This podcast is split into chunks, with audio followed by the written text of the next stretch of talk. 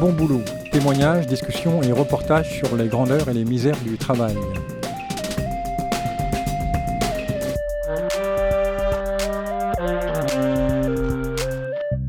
Y a-t-il des bons boulots?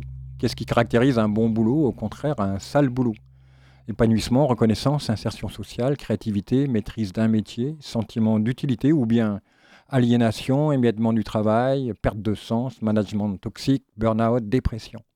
Qu'est-ce qui fait la différence? Le travail lui-même, ses conditions d'exercice ou les possibilités offertes à une personne de s'y investir et d'y gagner une certaine autonomie? Le sujet est vaste et délicat quand il s'agit de témoigner. Nous parlerons métier et nous aborderons les raisons pour lesquelles un individu s'épanouit dans son travail. Nous chercherons aussi à comprendre sous quelles conditions un bon boulot pourrait être euh, dévalorisé et devenir parfois un sale boulot. Nous recevons Josquin de Base, qui est ex-ingénieur de recherche à l'école des hautes études en sciences sociales, et nous l'interrogeons aujourd'hui sur le métier de chercheur. Dans une deuxième émission, nous aborderons les évolutions de ce métier et les raisons pour lesquelles on peut éventuellement le quitter. Bonjour Josquin, est-ce que vous pourriez vous présenter? Et que c'est le, parcours qui vous a conduit à exercer le métier de chercheur? Bonjour Hervé. Alors, euh, je suis une formation d'historien des sciences et j'ai exercé euh, ce métier pendant une vingtaine d'années. Euh, en comptant la période, en incluant la période de, la thèse, hein, qui, à mon sens, fait, partie, fait partie du métier de chercheur. si on repart du, moment il y, a, très longtemps, donc vous êtes en master, et là vous pouvez aller gagner votre vie. Ou voilà, à ce moment-là, d'ailleurs, que se passe-t-il à ce moment-là? Comment, comment le déclic se fait pour aller faire chercheur, essayer de faire chercheur, alors que bon, c'est très difficile, euh, c'est pas toujours payé à la hauteur, etc. Pourquoi faire ce choix et comment le faire ben, Déjà, je suis assez vieux pour euh, ne pas avoir fait un master, mais une maîtrise. maîtrise, oui. Euh, c'était une maîtrise de, biologie marine. et je m'y sentais bien, à ceci près que j'avais commencé dans des stages euh, d'études sur les diatomées et je me retrouvais dans, dans, un labo euh, sans fenêtre ou quasi à, à faire des, des, manipulations intéressantes, à dissoudre des, de la silice des diatomées avec euh, de l'acide fluorique. Diatomées, c'est des algues? C'est des microalgues, oui, des algues microscopiques qu'on élevait et on essayait de, de, voir un petit peu la manière dont elles produisaient des, sucres pour, pour fabriquer leur squelette ou pour leur métabolisme. Et, donc, on posait des questions de, recherche hein, euh, qui, étaient, qui passionnantes, mais euh, qui m'amenaient en fait à, pas vraiment euh, sortir de là physiquement. Et je me disais que je n'avais pas vraiment l'intention d'y passer plus de temps que, que je n'y avais consacré jusque-là, sans en regretter aucune seconde. Hein. Et donc, à l'issue de, cette maîtrise, j'ai un peu lancé des, des grappins sur tous les, domaines qui m'avaient intéressé durant ma, euh, mon éducation jusque-là, euh, mon éducation universitaire. Hein. Et j'étais intéressé par des choses comme, euh, bah, alors toujours la biologie marine, comme l'éthologie. J'avais déjà quelques, quelques accointances avec l'informatique. Et donc il y avait la, bioinformatique qui, qui, existait. Et puis j'avais été particulièrement intéressé euh, par les cours de, Jean Ross-Morduc en histoire des sciences euh, à l'UBO. C'est très varié, hein. on passe de la relation, enfin l'éthologie, donc euh, l'observation des animaux, la relation mmh. informatique, bioinformatique, histoire des sciences. C'est voilà. un, un, spectre assez large. Et puis, donc j'ai pris quelques contacts et on m'avait, à l'époque, on m'a indiqué qu'il existait un DEA. Donc après la maîtrise, on faisait un DEA, diplôme d'études approfondies, euh, qui correspond en fait à M1 M2 actuellement, et euh, en muséologie. Euh, au Muséum d'histoire naturelle de Paris, je, postule avec une longue lettre expliquant le pourquoi et le comment. Et je suis auditionné, et à l'audition, on me dit, au fait, savez-vous qu'il il y a quelque chose qui correspond encore plus que notre DEA à vos appétences, hein, à, ce que vous cherchez, c'est un débat d'histoire des sciences, que j'avais complètement, complètement zappé. Euh, et il était encore temps de, postuler, donc euh, je, récupère à peu près la même lettre et je la renvoie cette fois-ci. Et puis, bah, je prends des contacts parce que c'était un, débat qui était commun au Muséum d'histoire naturelle, au CNRS et à l'école des hautes études en sciences sociales. donc, ils s'inscrivaient en fait dans, un laboratoire qui existe encore aujourd'hui, qui est le, Centre Alexandre Coiré, qui, qui, a les trois tutelles. Et et il se trouvait que euh, j'étais intéressé par, euh, toujours par la biologie marine, par, euh, et à l'époque, celui qui allait devenir mon, directeur de thèse, Jean-Louis Fischer, hein, lançait un, programme de, de, recherche sur les stations de biologie marine. Hein. D'accord, ouais. Sur leur histoire, en fait. Ok. donc vous êtes en DEA, vous faites le DEA. Après, après un DEA, on n'est pas obligé de faire une thèse. on peut encore se poser mille questions. Vous décidez de faire une thèse euh, et se pose la question du financement. Peut-être vous pouvez dire un peu plus, parce que vous n'avez pas été financé. Et là, on voit quand même, euh, là, on voit le héros face à quand même à beaucoup de choses.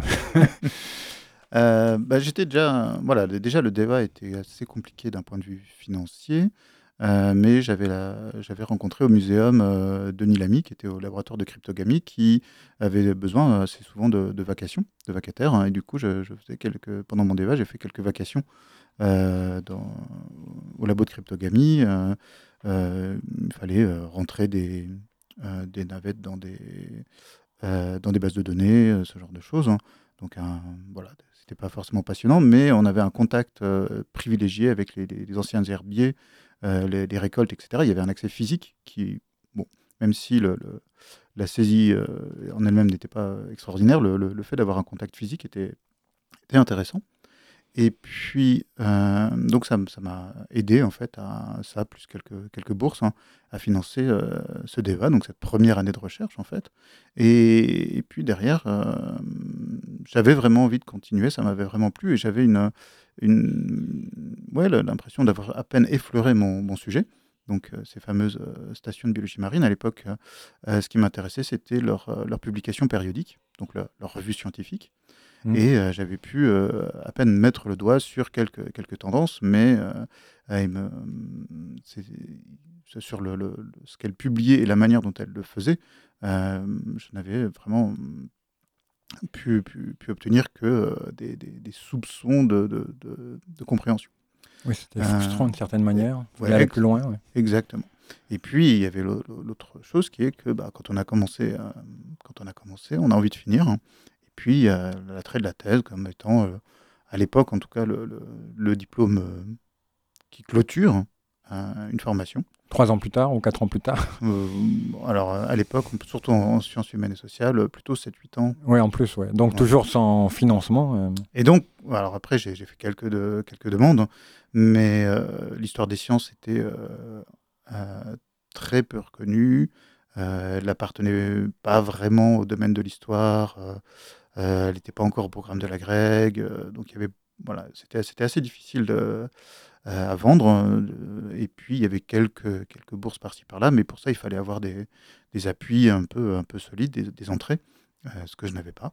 donc, j'ai quand même fait une demande. Il y a eu, voilà, il y a eu une audition un peu, un peu, un peu sanglante pour moi euh, à cette époque-là, donc je n'ai pas forcément un très très bon souvenir. Sanglante parce que l'enjeu était important. Et oui, et, puis, et, puis, que les, les, grands pontes euh, qui étaient présents avaient... Euh, voilà, la première chose qu'ils qu'ils avaient fait, c'était de m'humilier par rapport à, une mauvaise, un mauvais accord verbal.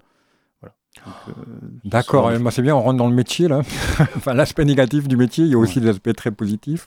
Bon, D'accord, enfin bon, voilà, on passe par-dessus et euh, vous arrivez à trouver enfin, un modèle économique, c'est pas le bon mot, mais si, une façon de vous en sortir avec, je m'en souviens, vous cherchez dans les archives euh, pour d'autres chercheurs. Voilà. Euh, y a, Tout le monde n'avait pas les, la capacité, le temps en fait de, de, venir sur Paris et donc comme moi j'y étais, je travaillais pour, pour des chercheurs qui à Berlin, qui, qui à Londres, hein, qui m'envoyaient en fait avec un une question, euh, un, domaine, un domaine de recherche, un, domaine temporel, euh, un espace temporel, et puis euh, bah, j'allais avec une lettre d'introduction dans les archives, dans les bibliothèques. Hein. et d'ailleurs, j'en profitais généralement pour, une fois que j'avais fini le, quota d'heures, pour bah, aussi gratter un petit peu pour savoir s'il n'y aurait pas des choses qui concerneraient ma propre recherche. C'était assez, assez utile, en particulier dans, dans certaines bibliothèques qui n'étaient pas forcément faciles d'accès ou auxquelles j'aurais pas eu un, accès sans ça. Ce qu'on appelle des fonds précieux, il faut, faut montrer pas de blanche, etc. Et puis, et puis dans un autre, un autre, une autre source de financement a été une, une bourse d'échange de, de, type Erasmus, hein, euh, avec, euh, avec le sud de l'Italie. Euh, parce qu'une grande partie des, des, fonds des archives qui m'intéressaient étaient à Naples, à la station zoologique de Naples. Et donc pendant, pendant trois mois, j'ai pu aller de nouveau fouiller. et là, directement, en fait, j'avais mon bureau était à l'intérieur de la bibliothèque, entre deux rayonnages, avec une superbe vue sur la mer Méditerranée. Euh, de, un accompagnement très précieux par, par, les, par la bibliothécaire. Et, euh, et, donc ça aussi, ça a été un, trois mois extrêmement intensifs et, extrêmement précieux pour, et avec, un, avec une, un financement partiel. Je précise que vous, parliez, vous ne parliez pas italien, euh, vous l'avez appris en arrivant, c'est ça? Enfin, c'est, Ouais, ouais, ouais, Bon, l'italien, ça, il y a deux, choses qui, qui, vont aider. C'est d'une part le fait que ce soit une langue latine. Oui. Donc, il y, a quand même de la proximité. Et puis l'autre, c'est que bah, euh, comme personne sur place ne parlait vraiment ni anglais ni français, euh, si on veut pouvoir mourir, on, est, on est vite motivé. Puis on travaille et, puis, et on a de quoi survivre, une, pratique de la langue euh, minimale, on va dire, suffisante. Et puis ensuite, retour sur Paris. Et là, je, donc à côté toujours de, mes recherches, je travaille dans un autre labo euh, d'histoire des sciences qui depuis a intégré le, centre Coiré, qui s'appelait le, CRHST, et euh, sous la direction de, euh, de Pietro Corsi, on, numérisait des, anciens ouvrages du 18e ou des, anciens herbiers, donc des ouvrages de Lavoisier, l'herbier de Lamarck. Oui, là, il faut peut-être préciser l'année, parce que la numérisation, ça, ça a beaucoup évolué. Oui, c'était aux alentours de 2000-2001. Donc euh, on, était, on était parmi les premiers euh, à faire ce genre de choses. D'accord. Et euh, donc, alors là, on est en plein dans le combi, on est dans une thèse. Enfin, bon, on voit, vous parcourez les archives, vous gagnez de l'argent aussi comme vous pouvez pour faire vos recherches, enfin pour vivre tout simplement. Hein. Et l'étape suivante, quand on tourne la page, vous arrivez à l'école des études. Il y, a un blanc là. Bah, comment on passe d'un doctorant non financé, euh, non inscrit euh, à 100% dans le système peut-être, enfin bon, et qui euh, se retrouve au cœur de l'endroit où en sciences humaines on a envie d'être, je crois, l'école des hautes, l'école des hautes études en sciences sociales. Alors ma, thèse était déjà déjà à l'EHESS, mais, mais disons j'étais plus souvent dans, dans, les locaux du muséum que, que, que, Boulevard Raspail, hein, et j'avais une très très grande méconnaissance de, du reste hein, de, de, ce que proposait l'école. Euh, j'avais fait un petit peu d'histoire ancienne euh, au cours du débat parce que ça me permettait de, décentrer un peu le regard. Mais à part ça, j'étais complètement ignorant en fait euh, de, ce qu'on y faisait, ou quasi ignorant de, ce qu'on y faisait autrement. en tout cas en, matière de, personnes. Hein. Et puis après la, après la, donc là, une fin de thèse assez difficile, assez assez destructif. Le jour, on m'avait parlé quand même de problèmes de santé, enfin, oui, oui, lié au manque de sommeil, banalement, enfin banalement, il faut, faut, faut, le savoir quand même aussi. Ouais. Voilà, donc la, la, la, fin a été, c'était un, un, gros rush, euh, très peu de sommeil pendant plusieurs mois, et, euh, donc j'ai mis plusieurs, plusieurs mois, euh, voire plus d'une année pour, pour me remettre physiquement et, et psychologiquement. Et puis, une fois. Oui, c'est vrai qu'on ne s'est pas passé sous silence, hein, ça, ça, fait partie. Il faut, avertir hein. les, futurs chercheurs qui se lancent sans financement.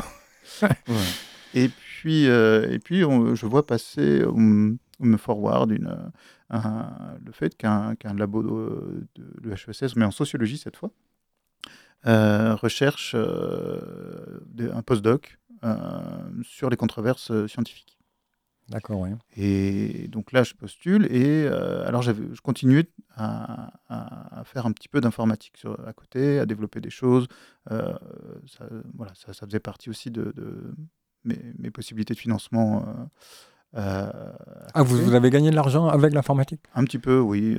Bah, j'ai fait beaucoup de choses aussi. J'ai été animateur dans un centre psychiatrique. J'ai donné, des, donné des cours. Voilà, on se débrouille avec des petits boulots comme on peut. Et puis, et puis il se trouve que bah, dans ce labo, on, euh, mêlait en fait euh, bah, à la fois des, travaux de, sociologie euh, théorique poussés sous, une certaine école, et, mais aussi des, travaux, le développement d'outils informatiques pour, pour appuyer, en fait, pour accompagner méthodologiquement ces recherches. Et donc, cette, cette bipolarité entre, entre chercheurs en sur les sciences euh, et voilà. Euh, et sur l'informatique, vous êtes-vous un cas un peu particulier, un cas singulier euh, qui n'est pas facile à trouver ailleurs ouais? C'était pas facile à trouver ailleurs parce que généralement, voilà, quand on est, voilà, quand on est plutôt qualitativiste, on a tendance à mettre la machine à l'écart. Et là, c'est un labo qui, qui, qui, a jamais voulu en fait faire suivre ce partage-là. Et donc, quand il trouvait des, des, candidats qui, qui, ne le faisaient pas non plus, bah, ça, la, la, la, congruence se faisait assez, euh, assez facilement. Euh, et, donc, je, suis rentré dans, au GSPR, donc au le groupe de sociologie pragmatique et réflexive. Hein. Euh, qui, est dirigé par Francis Chateaurenaud, on peut donner son nom parce qu'il il a beaucoup publié. Voilà. Et, et à l'époque, commençait un partenariat avec l'Agence de sécurité sanitaire elle a, changé de nom euh, à plusieurs reprises, y compris durant, durant ce partenariat. Actuellement, c'est l'ANSES. Qui veut dire? Euh, L'Agence nationale de sécurité de sanitaire, de l'environnement.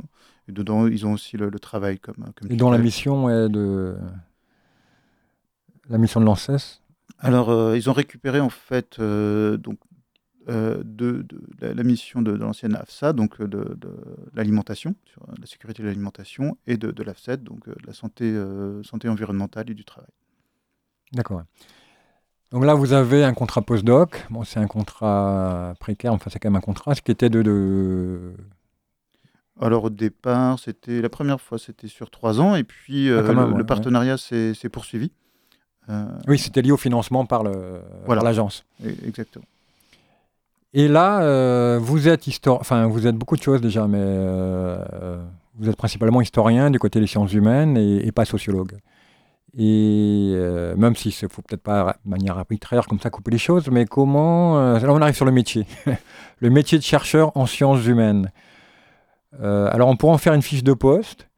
Et après, peut-être parler d'une recherche, enfin des recherches que vous avez menées et de tout ce que vous avez appris comme dans ce métier le jour, on me parlait des, méthodes en sciences humaines euh, que les gens connaissent pas bien. Donc, voilà, on pourrait aborder ce métier par la fiche de poste, par un travail de recherche et par les méthodes à mettre en œuvre et que vous n'aviez pas forcément et que vous avez apprises. Et c'est intéressant de voir comment vous les acquérez. Vous les acquérez, je ne sais pas. Vous les avez acquises. vous avez acquises, oui. Euh, alors au départ, euh, ma, formation en sciences expérimentales m'a amené à, avoir une, un bagage assez, assez solide, on va dire, en stats, euh, dans le fait de, pouvoir faire des, faire des manips, hein, en, en, taxonomie. mais bon, ça, voilà, ça, ça, donne des règles de, générales de, rigueur. Hein, et qui, qui, peuvent être utiles, mais ensuite, bah, en histoire des sciences, il faut aller chercher du, document, beaucoup plus. Donc, on va chercher moins des, des échantillons biologiques euh, que des livres, des archives, euh, des, pièces documentaires hein, euh, qu'on va, qu'on va. Alors, il faut développer à la fois hein, des capacités à les, à les chercher, à les trouver. ce qui sont deux, capacités différentes, hein, qui, donc une bonne connaissance des, outils qui, qui, existent pour le faire, et puis une mise, en mise à distance critique des sources. Et ça, c'est souvent le, plus, le, plus, long à acquérir. Euh, mais c'est vraiment l'essentiel. C'est bien comprendre que chaque, euh, chaque écrit, chaque euh, support textuel, en fait, l'a été fait pour une ou des raisons. Et le fait qu'il ait été conservé, ça, ça, donne également une ou des raisons. Et le fait qu'on ait pu y accéder, c'est également en fait à analyser. Donc il faut reconstruire tout ça pour lire correctement un article. Pour pouvoir le contextualiser le contextualiser et euh, à la enfin bien même comprendre la question qui a été posée, le protocole qui a été mis en route et la, relation entre le protocole et la question et, la façon dont ça a été mené. Et là, on commence à avoir des, du matériel hein. et le matériel ensuite, il va falloir l'interpréter et là, il va falloir savoir problématiser une question. Donc, euh, savoir retraduire euh, des hypothèses de recherche dans, dans, des choses qui vont être euh, s'inscrire en fait dans, dans, dans, un corpus théorique ou dans, les, avec les recherches des autres et, et, pouvoir aller voilà, sur, sur la question essentielle qui va, qui va permettre alors au départ de répondre à l'ensemble ou à une, une, grande partie des premières questions qu'on se posait dans l'hypothèse et généralement en fin de recherche euh, ça va donner lieu à plus de questions. Euh, en l'occurrence, là, vous travaillez sur une demande, donc c'est un peu particulier.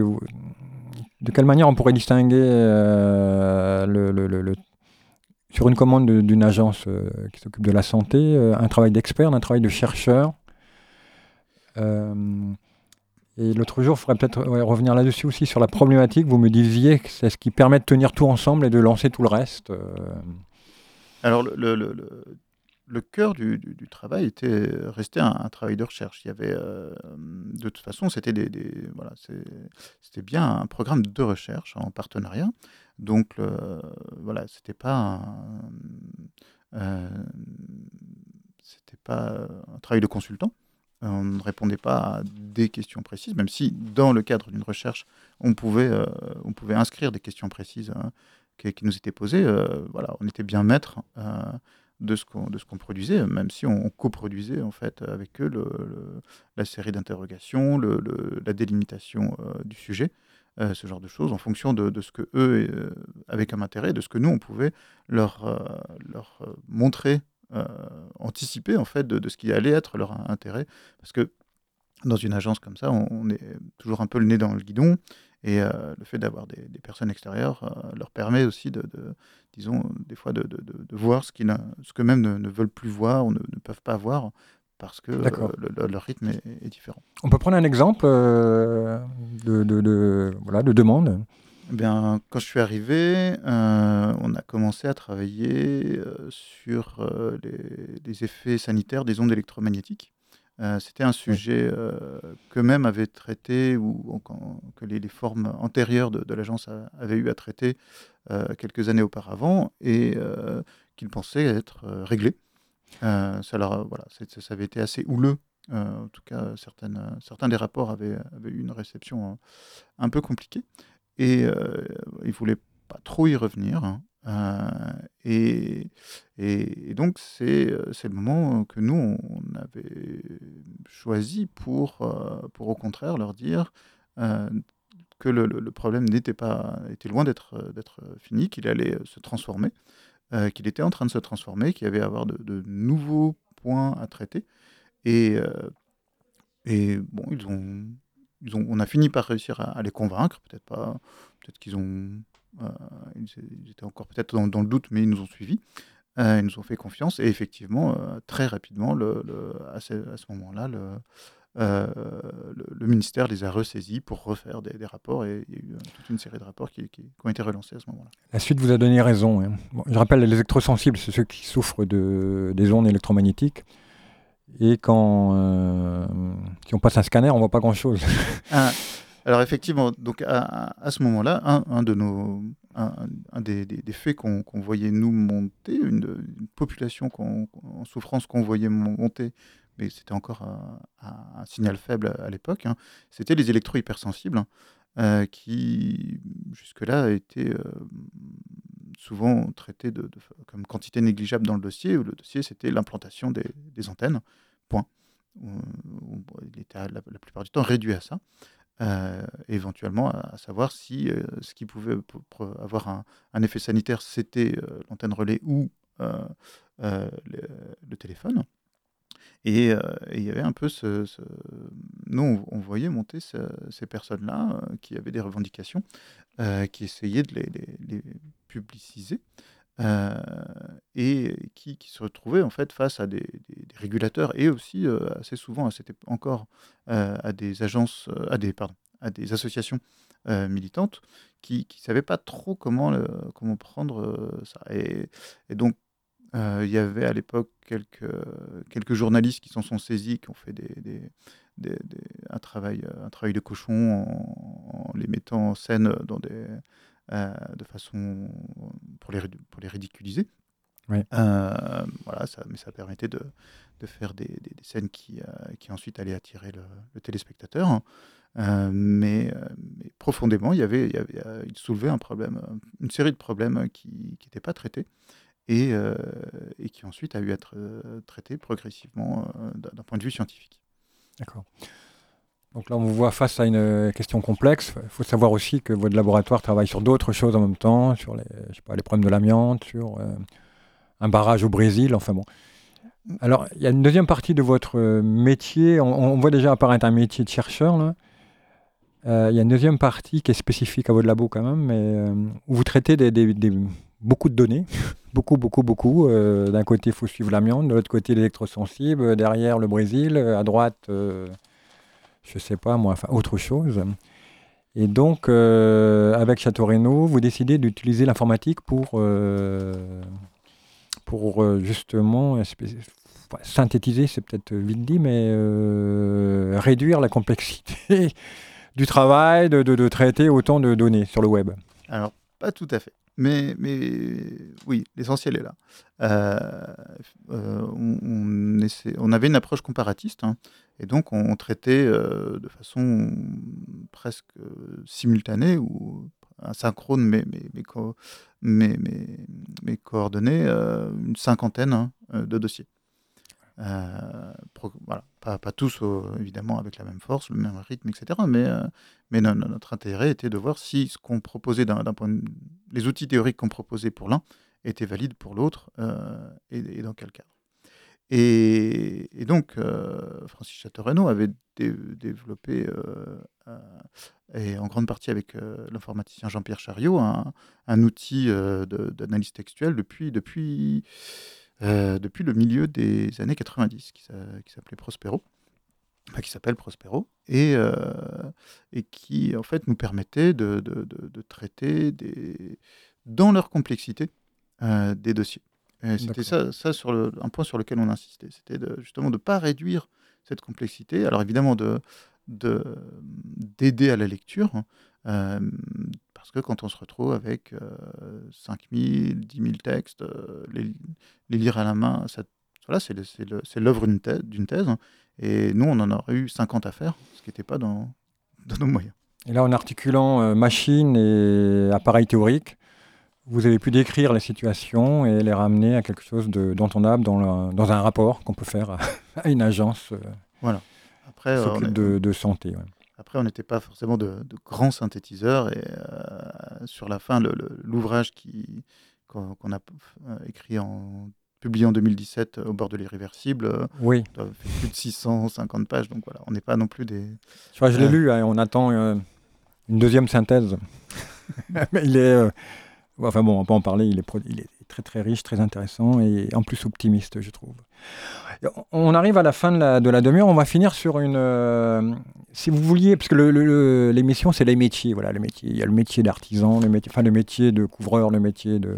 C'est facile à comprendre ça, de, de menuisier euh, ou de bijoutier, etc quelles seraient les habiletés particulières, les savoir-faire, euh, les savoir-être euh, particulières nécessaires euh, aux chercheurs en, sciences humaines Si on peut les résumer, on, les voit déjà, on les voit déjà, mais en, allant plus directement sur voilà le, profil du bon chercheur en sciences humaines, qui a, son métier, qui a, passé quelques années à, assimiler les choses. Alors en tout cas, la, première, la première des, habiletés à avoir, et elle est commune à, tous les chercheurs, hein, c'est le doute.